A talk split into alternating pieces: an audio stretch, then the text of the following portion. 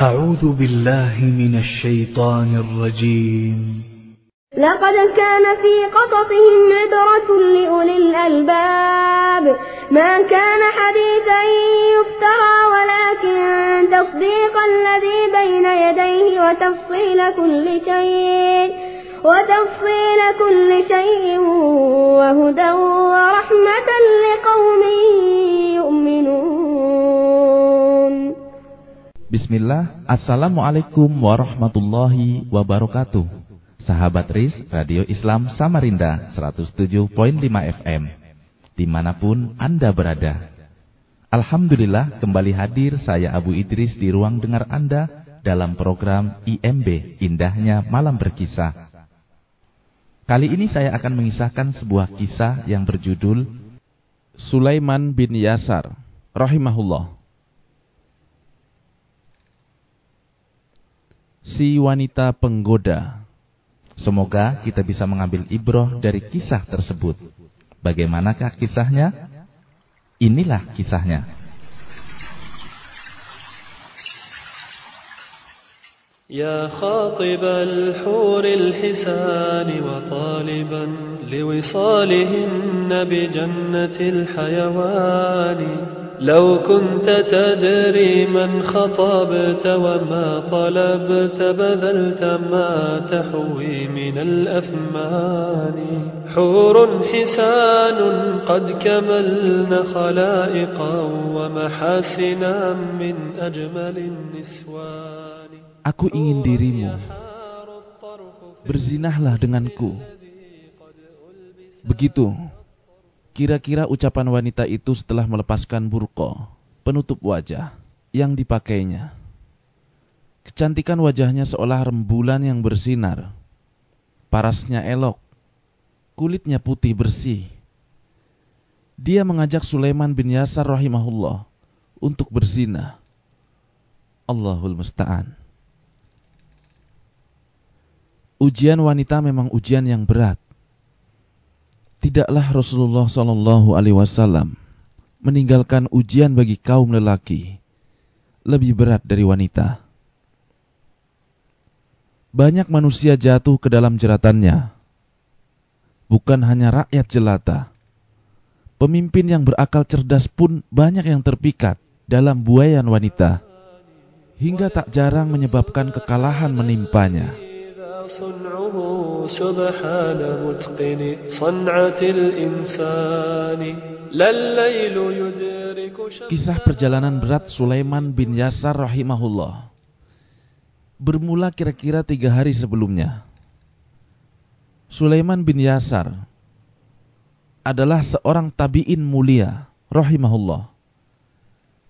Murid dari Ibnu Abbas, Abu Hurairah, dan Said bin Thabit radhiyallahu anhum. يبصر وجهه يريان فيرى محاسن وجهه في وجهها وترى Ketika keluar safar meninggalkan kampung halamannya di Madinah, dia pergi bersama kawannya dalam sebuah keperluan.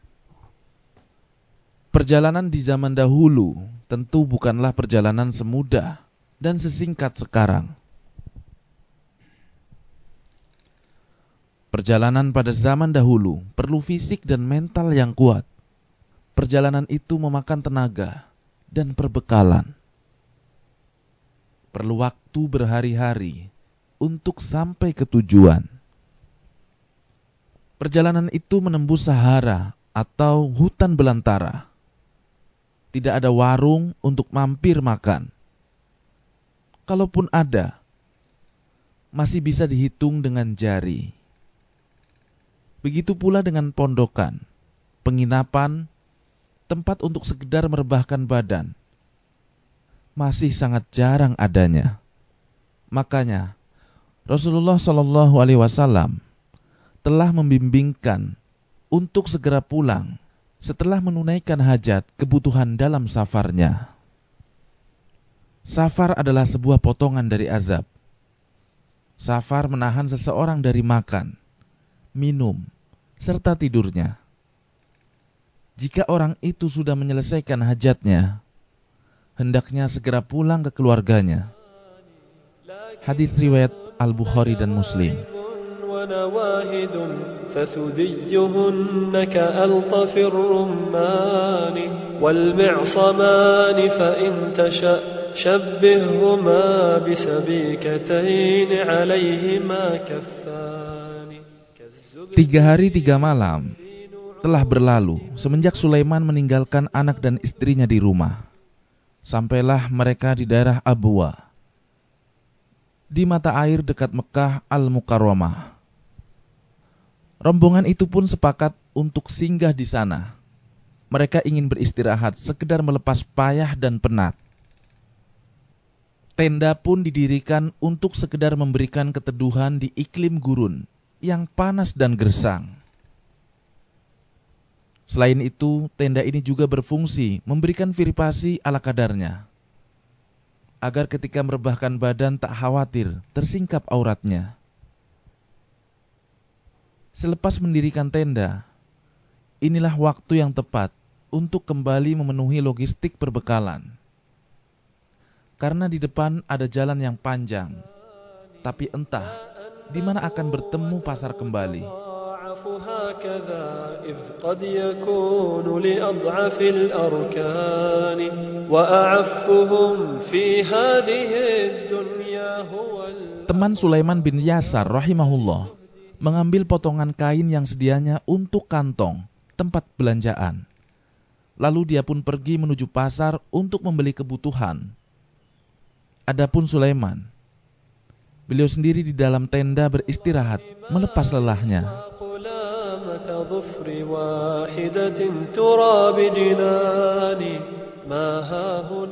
Rombongan Imam Sulaiman bin Yasar bertepatan dengan rombongan lainnya.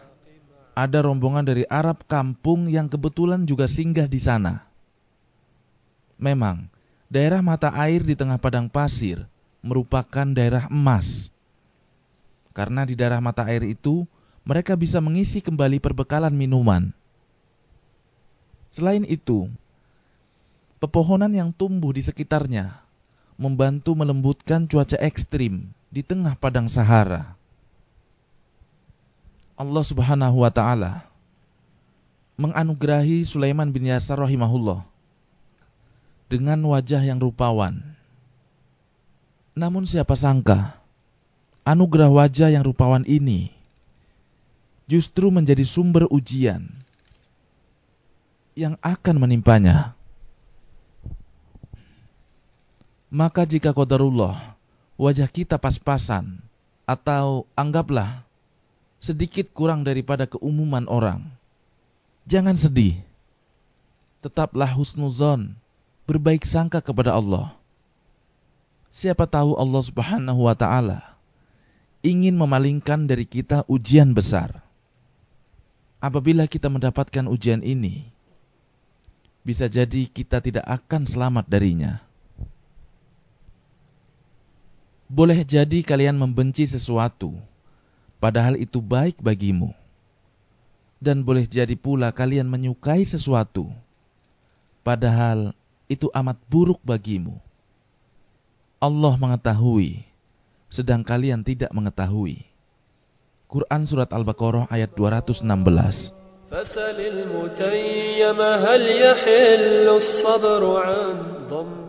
Ya. Jangan benci takdir Allah. Siapa tahu kelak itu berubah kebaikan bagi kita. Camkan baik-baik. Bahkan takdir Allah itu semuanya baik. Semuanya berlandaskan hikmah. Kalau kita menganggapnya jelek itu dikarenakan kita tidak bisa menjangkau hikmah di balik takdir tersebut. Tetaplah berpikir positif dan optimis.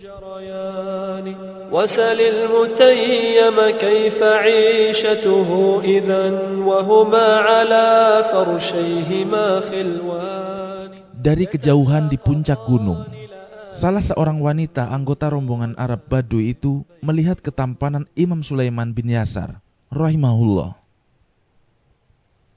Ketampanan sang alim dari negeri Madinah ini pun membuatnya jatuh hati. Dia tidak mampu lagi untuk menyembunyikan kecintaannya. Sayangnya, kecintaannya ini justru mendorongnya jatuh ke dalam lembah syahwat. Dipakailah burko serta kedua sarung tangannya. Lantas dia bergegas turun menuju tenda Sulaiman bin Yasar, rahimahullah. Masuklah sang wanita ke dalam tenda. Di depan Sulaiman, wanita ini menyingkap cadarnya. Sontak, tampaklah kecantikan dan putihnya wajah sang wanita, seakan-akan bulan purnama yang memancarkan cahayanya. Berilah aku, kata wanita itu. Menyangka meminta makanan, Sulaiman pun berdiri menuju makanan yang tersisa. Lalu, beliau pun memberikan makanan ini kepada sang wanita. Bukan ini yang kuinginkan. Aku ingin seperti apa yang dilakukan seorang lelaki kepada istrinya. Bujuk wanita itu. Wanita ini mengajak berzina. Sungguh, ini adalah ujian yang hebat. Hanya orang-orang kuat iman yang sanggup menghadapinya dengan selamat. Adapun kita, orang-orang yang lemah imannya ini hanya bisa berdoa agar jangan sampai ada ujian semacam ini yang menimpa kita. له انتبه جد الرحيل فلست باليقظان سار الرفاق وخلفوك مع الأولى قنعوا بذا الحظ Cobalah kita perhatikan banyak faktor yang mendorong terjadinya zina itu. Pertama, si wanita adalah yang mengajak. Yang kedua, wanita itu adalah wanita yang berparas cantik. Ketiga, kejadian ini di dalam tenda yang kemungkinan besar tidak ada orang yang tahu. Keempat, Sulaiman dalam kondisi safar, sehingga kemungkinan besar orang tidak bisa melacak keberadaannya setelahnya. Sungguh, hanya keimananlah yang menjadi tameng terjadinya perbuatan keji itu. Hanya keyakinan bahwa ilmu dan pengawasan Allah bersama dengan para hamba di mana pun berada. Bahwa malaikat senantiasa melihat gerak-geriknya. Bahwa kelak dia akan mempertanggungjawabkan perbuatannya. Hanya itulah yang bisa menghentikannya dari hal tersebut. Seandainya dia bisa lari dari penglihatan manusia, dia tidak akan bisa sembunyi dari pengawasan Allah Subhanahu wa taala.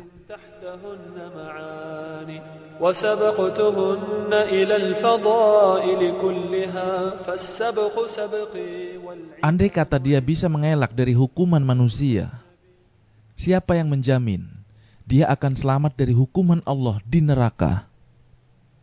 Rasulullah Shallallahu Alaihi Wasallam bersabda dalam riwayat Al Bukhari, rahimahullah, bahwa suatu saat beliau bermimpi dan mimpi seorang nabi adalah wahyu. Beliau melihat sebuah sumur seperti tungku. Atasnya sempit, sedang bawahnya lebar. Di bawah tungku itu ada api jika nyala api itu mendekat, mereka pun naik hingga hampir keluar. Lalu ketika apinya padam, mereka pun kembali ke sana. Di dalamnya ada lelaki dan perempuan yang telanjang. Nabi Muhammad Shallallahu Alaihi Wasallam pun bertanya, siapa mereka? Para malaikat menjawab, mereka adalah para pezina Na'udzubillah min dzalik. Kita berlindung kepada Allah dari hal itu. Disebabkan demikian besar ujian ini, maka Allah Subhanahu wa taala memberikan ganjaran yang setimpal bagi orang-orang yang lulus dari ujian yang seperti ini. Karena lulus dari ujian ini artinya adalah imannya yang kuat dan ketakwaannya yang tinggi. Allah Subhanahu wa taala akan memberinya naungan di saat tiada naungan selain naungannya. Rasulullah Shallallahu Alaihi Wasallam bersabda, tujuh golongan yang Allah naungi di naungannya pada hari tiada naungan kecuali naungannya. Pemimpin yang adil, pemuda yang tumbuh dalam ibadah kepada Robnya, seseorang yang kalbunya senantiasa terikat kepada masjid, dua orang yang saling mencintai karena Allah. Mereka berkumpul karena Allah dan berpisah karena Allah. Seseorang yang diajak berzina oleh wanita yang memiliki kedudukan dan kecantikan namun dia mengatakan, "Saya takut kepada Allah." Seseorang bersedekah secara sembunyi-sembunyi, hingga tangan kirinya tidak tahu apa yang diinfakkan oleh tangan kanannya. Dan seseorang yang berzikir kepada Allah dalam kondisi sendiri, lantas air matanya mengalir. Hadis riwayat Al-Bukhari dan Muslim. وتخللت معه ملائكة السماء وأتته بشرى الله بالرضوان وهو الذي لم يخش لومة لائم في قتل أهل البطن Sulaiman bin Yasar rahimahullah termasuk yang lulus dalam ujian berat ini. Saat mendengar permintaan sang wanita yang tidak mungkin dikabulkannya ini, beliau menukas, iblis yang telah mempersiapkanmu untuk diriku. Beliau sadar bahwa ini sejatinya adalah ujian. Kalau beliau mengikuti hawa nafsunya, berarti beliau telah mengikuti iblis. Lantas, beliau pun meletakkan kepalanya pada lengan bajunya. Pecahlah tangis Sulaiman bin Yasar rahimahullah. Beliau menangis sejadi-jadinya beliau sadar akan ujian ini. Lantas beliau takut akan dirinya. Hal ini mengingatkan kita tentang salah satu sifat orang-orang yang unggul dalam kebaikan. Dalam firman Allah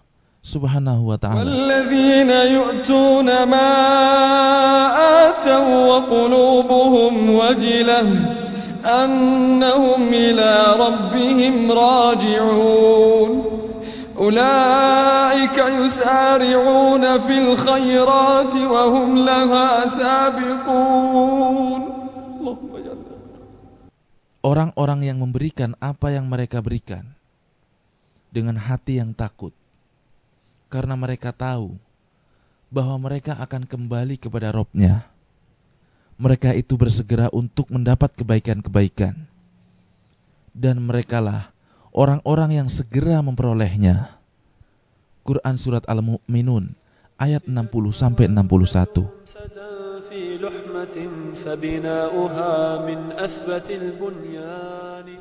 Aisyah radhiyallahu anha pernah bertanya kepada Rasulullah Shallallahu alaihi wasallam, "Siapakah yang dimaksud ayat ini? Apakah orang yang berbuat zina, mencuri dan meminum khamar, lantas takut kepada Allah?" Rasulullah Shallallahu alaihi wasallam menjawab, "Tidak wahai putri Abu Bakar atau putri As-Siddiq.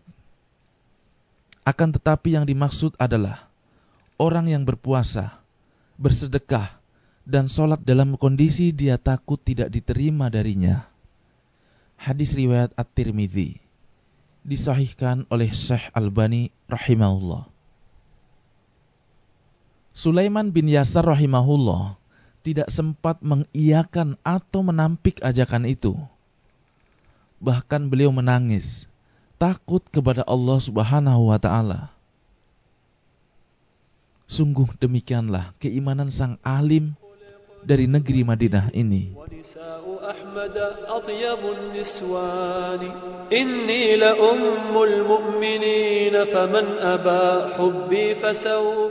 Adapun wanita itu, demi melihat pemandangan yang dilihatnya ini, dia pun bingung.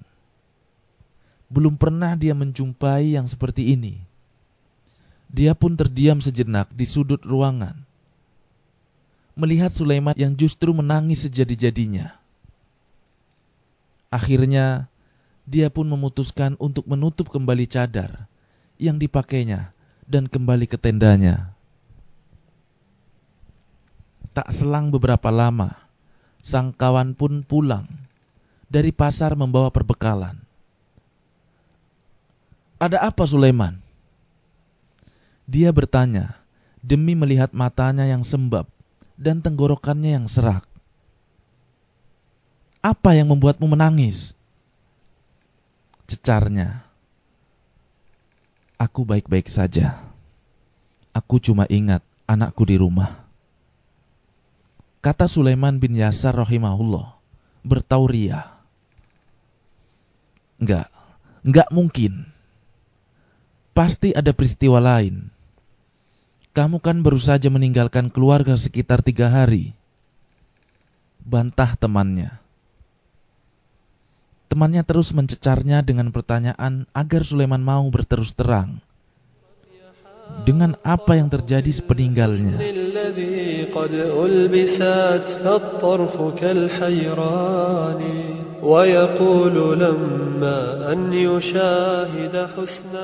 Sulaiman pun akhirnya berterus terang. Beliau pun menceritakan kisahnya. Sejak awal sampai akhirnya Demi mendengar cerita kawannya, teman Sulaiman bin Yasar kemudian meletakkan perbekalan yang dibawanya. Aku lebih berhak menangis daripada engkau. Kenapa? Sungguh, aku khawatir kalau aku di posisimu. Aku tidak akan bersabar. Keduanya pun menangis karena peristiwa tersebut.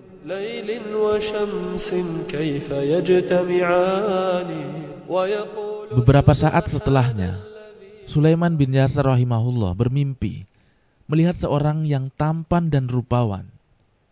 Badannya tinggi dan tegap. Bajunya bagus dan indah. Baunya pun harum mewangi. Siapakah Anda? Semoga Allah merahmati Anda, tanya Sulaiman. Saya Yusuf bin Yakub. Anda Yusuf As-Siddiq? Ya. Sungguh, kisah Anda dengan istri pembesar Mesir sangat menakjubkan. Kata Sulaiman. Kisahmu dengan wanita Abwa lebih menakjubkan. Kata Nabi Yusuf alaihissalam. Subhanallah Kisah yang dialami Sulaiman bin Yasar rahimahullah hampir mirip dengan peristiwa Nabi Yusuf alaihissalam. Maka beliau pun mendapatkan kabar gembira berupa mimpi bertemu dengan Nabi Yusuf alaihissalam. Allahu a'lam bisawab. Kisah indah sang ulama Madinah ini diriwayatkan oleh Abu Nuaim rahimahullah dalam kitab beliau Hilyatul Aulia. Semoga kita semua bisa memetik hikmah dari kisah ini. آمين يا رب العالمين. ريانة الأعطاف من ماء الشباب فغصنها بالماء ذو جريان. لما جرى ماء النعيم بغصنها حملت ثمار كثيرة الألوان. فالورد والتفاح والرمان في غصن تعالى غارس البستان. لا الظهر يلحقها وليس ثديها بلواحق للبطن أو بدوان. Baik para pendengar radio Islam Samarinda Kini tiba saatnya kita di penghujung program kita IMB Indahnya Malam Berkisah.